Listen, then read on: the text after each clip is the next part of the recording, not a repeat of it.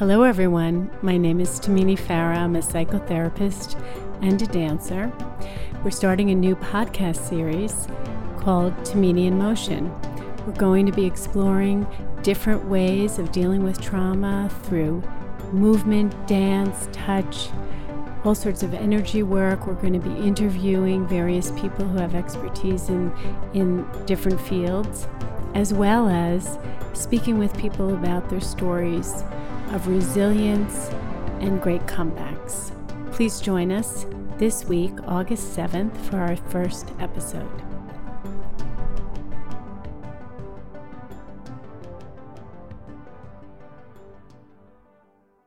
Welcome to our podcast today.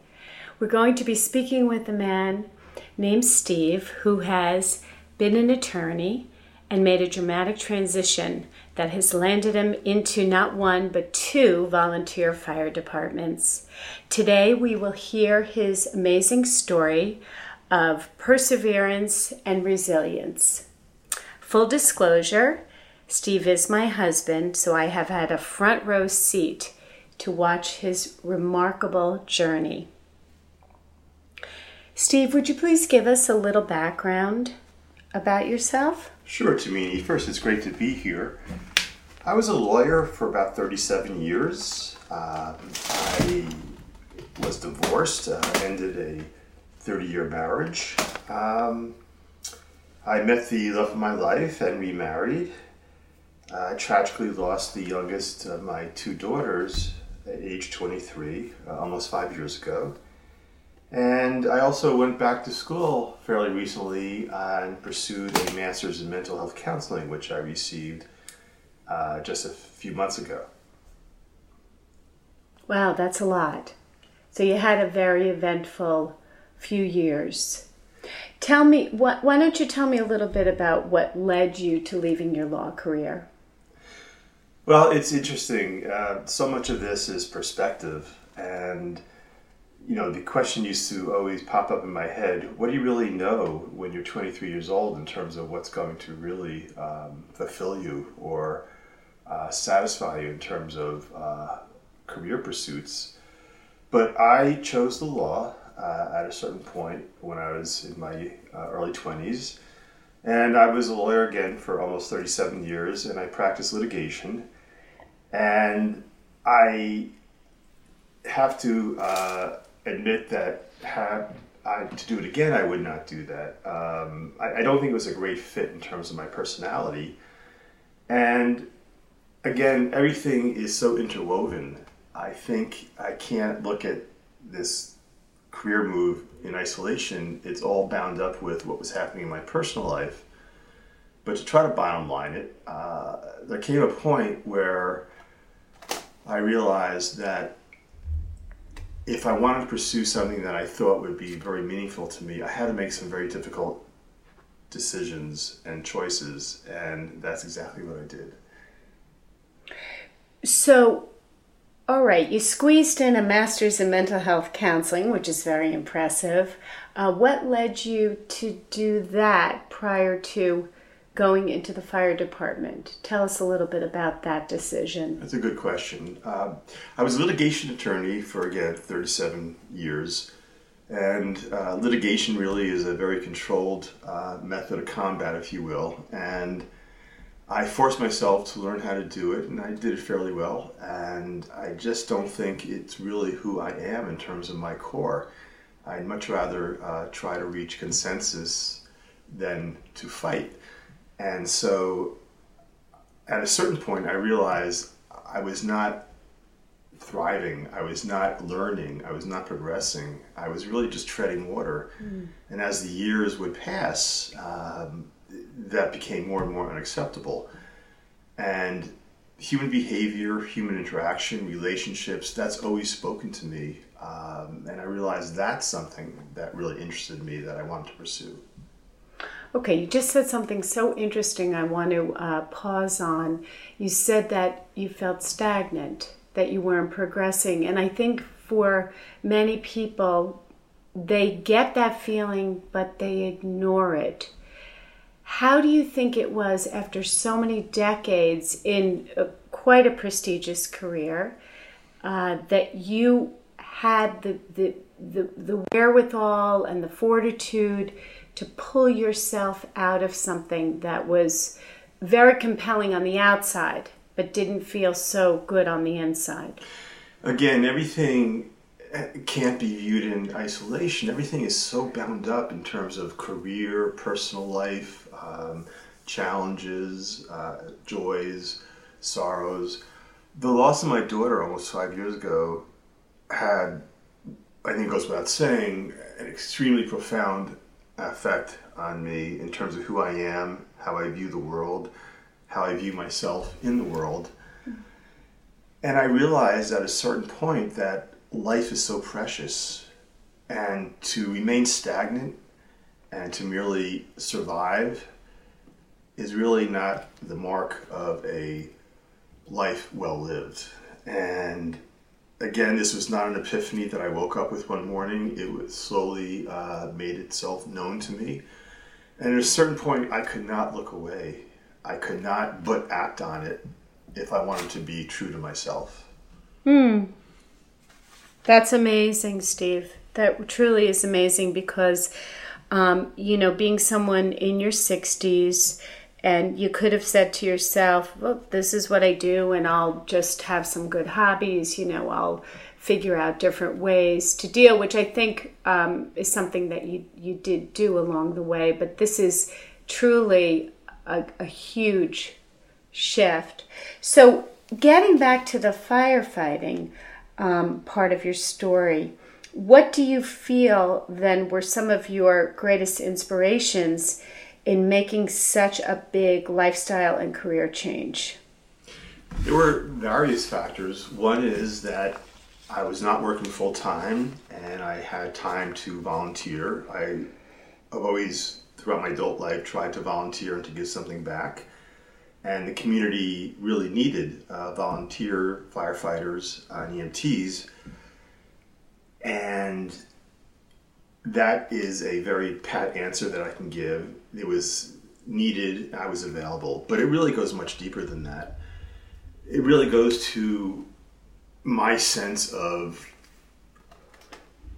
being true to myself in terms of facing down my fears, um, wanting to be challenged in a way that I had not before. Oh, tell us more about that. Well, I think looking back, and again, everything is perspective, which one gains as one ages.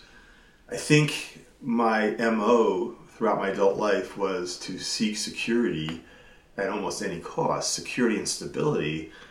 And I came to realize that with that uh, comes it comes at a cost. Um, security and stability are great, but only if they're weighed against other um, factors. And what could be a virtue can also be a detriment. I found that I ran from a lot of my fears throughout my adult life. And I got to the point, again, I think it's a product of everything that I've described that happened in the last um, 10, 11, 12 years.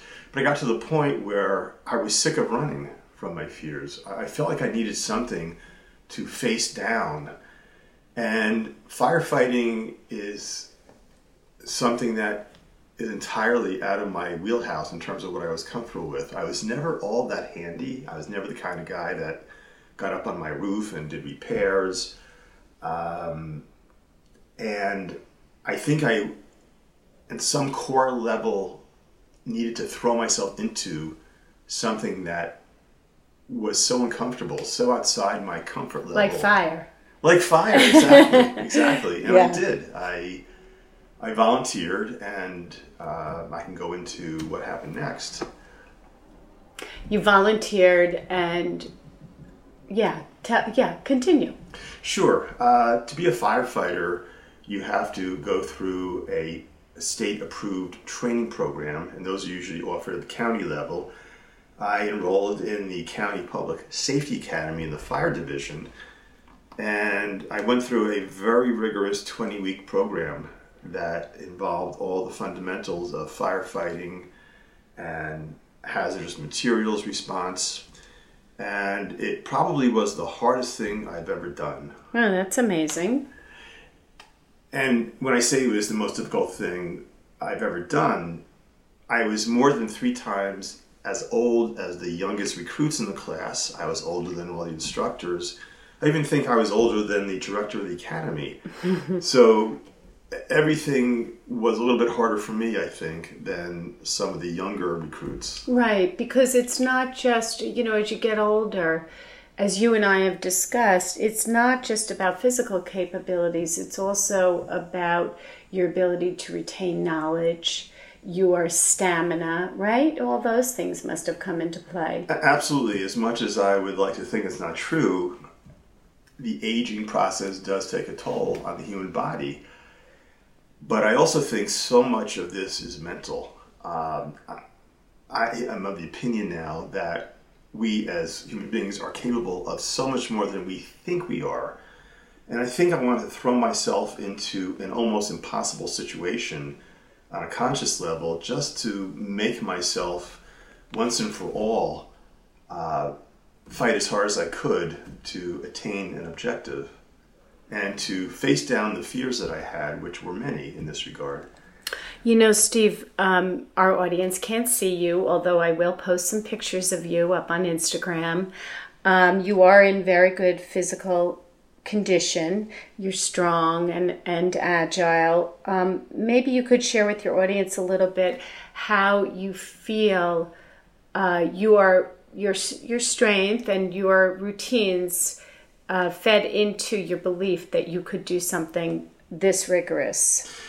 That's a good question. Even though a lot of it's mental, firefighting is such a physical endeavor just putting on the turnout gear, the the pants, the uh, protective jacket, the helmet, and an air cylinder adds about 70 pounds. So no matter what you do, you're doing it with an additional 70 pounds that you're lugging around. You have to be in good shape. You don't necessarily have to be the strongest person, but you have to be in good physical condition. Uh, the leading cause of death in the fire service is heart attacks. And I made a pledge to myself in a sense that I would not do this unless I thought I was in sufficient shape to get through it without killing myself. So what what what things did you do that were above and beyond your normal exercise routine? Well, the stair stepper at the gym, um, and cardio and strength, and I tried to have a very uh, disciplined approach to that and I learned that uh, I needed all of those the cardio and the strength and the conditioning when I entered the academy. Okay. And and for years you you maintained an exercise routine. What what what was involved with that? I did. I ran. I ran a lot of races. I cycled. I did some triathlons, and I always try to you know uh, work out. So without that base, I don't think I would have uh, signed up for that 20 week program at the academy because it. I think you need that in order to survive. So, you know, I'm listening to you, and um, of course, we live in the same house, and I've, I've watched you progress through all of this. I'm wondering what you considered to be some of the obstacles that you faced. Sure. I faced various obstacles that any other recruit, no matter what her or his age was, uh, and that is the physical demands of the job. People may not realize that trying to lug around a hose that is spraying water at a high rate of speed is extremely heavy and in all the gear you have, it's extremely taxing. Add to that an environment filled with smoke, heat, and fire, and your heart pounding with the adrenaline. And any firefighter in training uh, experiences the same uh, extreme demands, both mentally and physically. Compounded, I think, was the fact that I was old than all the uh, recruits and the instructors. And so uh, anything that I was able to attain, I think I had to fight a little bit harder for than most of the other recruits. But what was so I'm so curious like what was that fire, no pun intended, inside of you that kept you going with this? That's a great question because, quite honestly, if you had asked me uh, four, five, six weeks into the 20 week program, if if you could transport me back, um, I might not make the same decision. There were times in the academy um, that I really thought, wait a second, am I in over my head? Can I do this? But I would not let myself quit. I, I had so much invested in this emotionally and mentally that I could not but go forward. And once I got through the program, that meant so much to me in terms of not giving up in pursuing this dream. And I, I would just say to your audience that we're all capable, I think, of so much more than we think we are. And so much of that is our mental um, tenacity, commitment, commitment, determination, and also some core desire yes. to get to a certain goal. Yes, I was thinking about the word desire that gets channeled for all of us in many different ways, and this was such a productive, um, awesome way to channel that. Um, you know, just to, I, wa- I want to reflect back a little bit something you brought up earlier. Um, you know, you mentioned the tragic loss of your youngest daughter, and I'm wondering how you feel the trauma actually affected this decision you made. That's a great question, Tamini. Uh, following the loss of my daughter almost five years ago, I was actually uh, starting my uh, master's program in mental health counseling, and I did a lot of reading and research into grief and the grief process. And I came to learn that there's such a thing as post traumatic growth. If one is lucky enough uh, to be able to uh, encounter that. And I really believe in that. I really think that unfortunately this experience changed me in my core. It turned everything upside down and inside out in an instant. And it sounds so cliche, but an experience like that makes one realize how precious life is, and yet how transitory it is. Everything can change on a dime, which tragically it did for my daughter um, and for all those who love her. But it really made me re examine everything and at my core, it made me re-examine. Again, this might sound so cliche, but who am I? What am I doing here? What do I hope to leave as my legacy? I have to add one more thing. I used to have this vision that would haunt me, and that was of being 85 or 90 years old and looking in the mirror one morning when I was about to shave and just locking eyes with my reflection and slowly shaking my head and saying, Steve, what have you done with your life? What have you accomplished? What have you done that's been meaningful to you? And that haunting vision really came to have um, a big impact on me in terms of what was I doing? That's so moving, Steve. Um, I, I think, you know, having lost a child is not something that most people have experienced, but to hear you talk about post traumatic growth is such an interesting turn of the phrase because people expect that to be post traumatic stress disorder. But you discovered through your reading and your mental health counseling uh, course and, and degree that this can this is actually something that a person can embrace. Yeah, let me just comment some, uh, briefly because when people hear the phrase post traumatic growth, it almost sounds like one is reveling in this newfound joy of change. It's not so simple, it's not so linear. In fact, it can be quite dark at times. Um, and what I th- the way I interpret the phrase post traumatic growth is that one is forced to really look at oneself and to make some difficult determinations. It could be that someone who is uh, just in love with his or her career might not come to the same point that I did, uh, having not been uh, in love with what I was doing for 30 odd years. But the phrase post traumatic growth to me means taking a hard, hard look at oneself and where we want to be ultimately and engaging in some very difficult and painful um, processes, which equals, in my mind, growth. Yes.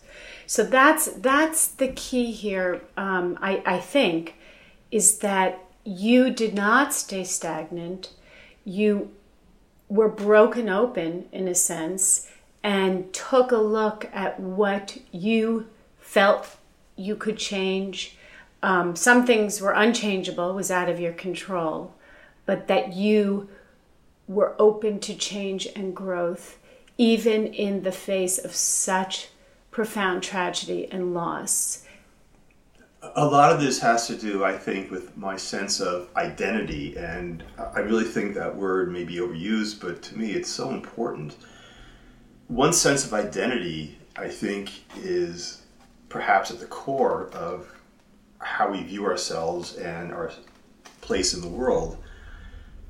I was forced to take a long, hard look at my identity, how I thought of myself, how I would describe myself, um, who I thought I was.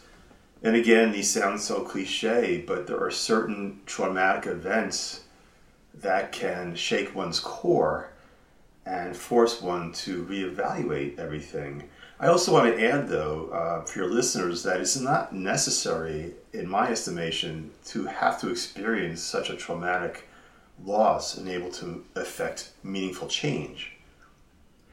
For each person, it's different. Uh, there's no cookie cutter or cookbook approach, and for each person, this process may happen at various different times and um, whether you know it happens uh, in a particular age range or or not depends on the individual and we're all different.